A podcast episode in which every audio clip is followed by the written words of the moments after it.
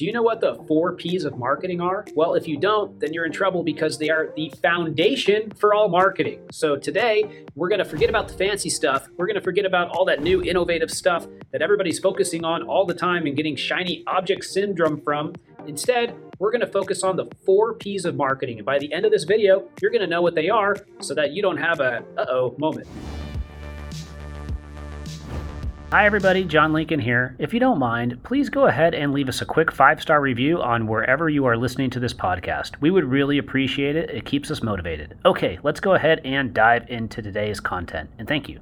Okay, so today we're going to cover what are the four P's of marketing and how do you use the four P's of marketing. The four P's of marketing stand for product, price, promotion, and place. While this mix varies from business to business, the core principles remain the same. If your marketing mix doesn't strike the balance of all four P's, your company will not reach its full marketing potential. Okay, so first let's talk about product. The product is the central part of the marketing mix. Without it, you wouldn't have anything to market, right? Here are a few things that you need to ask yourself about the product that you're marketing. First, who is the product for? Next, what pain points is it addressing for the customer? Next, what features are included in this product? Next, what category does the product fall under? And then finally, how does it stand out from similar products in the market? Next, price. Pricing is critical in marketing. If you set the price too low, you'll miss out on profits. Lower prices can be viewed as your product having cheaper qualities in the eye of the consumer as well. But set the price too high, and you won't attract the right customer. When it comes to pricing, you're going to want to keep the following in mind.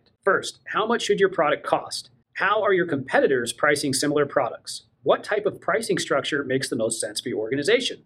What are your costs of goods, overhead costs, and distribution fees? What discounts or promotions are you willing to run to market the product? The best businesses will know the answers to all of these questions. Bonus, there's a number of pricing models that businesses could choose from. Here are a few of them. First, you can bundle. So you can combine several products into one package and sell it for a lower price than if it were sold individually. Next thing is subscription, periodic payments made at regular intervals. Next, competitive. This takes competitor pricing into account when creating your own product pricing strategy. Example, we will beat any competitor's price. Economy. This is based on interactions between supply and demand. Discounts temporarily reducing the price of goods to increase customer traffic and clear out old inventory. And then finally, psychological sets prices in a way that psychologically and emotionally appeals to customers. Okay, so now we're in promotion, one of my favorite parts. During the promotion phase, you really have two main objectives. You want to inform potential buyers about your product, and then you want to persuade them to make a transaction. Every product's different when it comes to promotion, and if you want to learn more about promotion and the different ways to advertise, I highly recommend you check out the Ignite Visibility YouTube channel, where I've created hundreds and hundreds of videos on the topic. Okay, last but not least, place. Whether you're selling a product at a brick and mortar store or online, place refers to how you get your products and services in front of potential customers.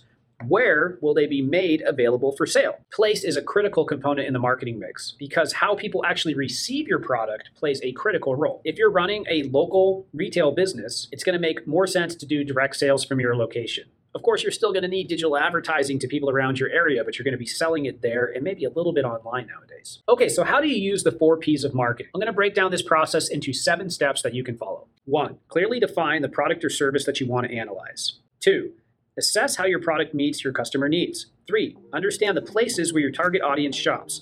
Four, establish the price of your product. Five, create marketing messaging around your product. Six, look at the four P's for your product and see how they all fit together. Seven, continue to revisit your marketing mix and refine it over time. Okay, so let's wrap this one up. Although the marketing mix has really, really evolved since the four P's were first introduced as a concept, the foundation is still the same. You need to think about your product, price, promotion, and the place, right? Is it a good product? Is it better than your competition? Do you have the right price that people are actually going to buy? Are you promoting it in the right way? And how are customers getting your product? Where is the place that it is distributed? Moving forward, anytime you are getting involved in a marketing campaign or trying to sell a product, make sure you keep the four P's in mind. If you like this video, like, comment, subscribe. I really appreciate it. I love chatting with you online, so leave a comment. I'll see you next time.